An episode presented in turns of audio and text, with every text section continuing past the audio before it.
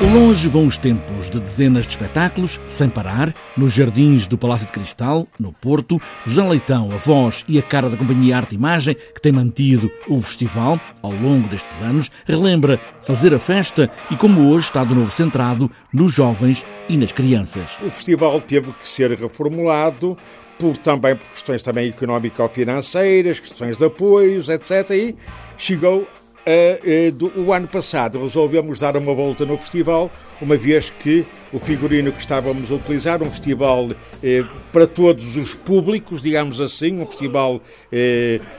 não era comportável nas condições que a companhia neste momento vive e, portanto, resolvemos voltar ao princípio do festival que começou apenas para a infância e a juventude e depois era para todos os públicos. Fazer a festa quer fazer dos espetáculos momentos de reflexão entre quem vi e quem faz, com uma pessoa mais velha e outra mais nova, para fazerem um trabalho de crítica. Estes críticos é, uma, é a Ana Madureira, é uma, uma, uma atriz, eh, também encenadora e também é,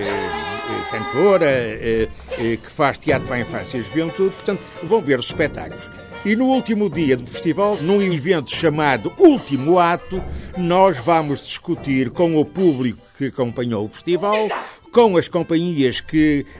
fizeram o festival, vamos eh, discutir criticamente todos os espetáculos que se realizaram e o próprio festival. Todos os anos o Festival Fazer a Festa faz também homenagem a uma pessoa que tenha dedicado a vida ao teatro para a infância e para a juventude. Este ano cabe a, a homenagem ao José Caldas, um encenador brasileiro português há 50 anos aqui no nosso país. É, é de facto uma pessoa que, que deu muito ao teatro para a infância e um grande inovador, ainda em plena forma, com os seus 73 anos, continuando anualmente, pelo menos, a fazer dois ou três espetáculos com muitas companhias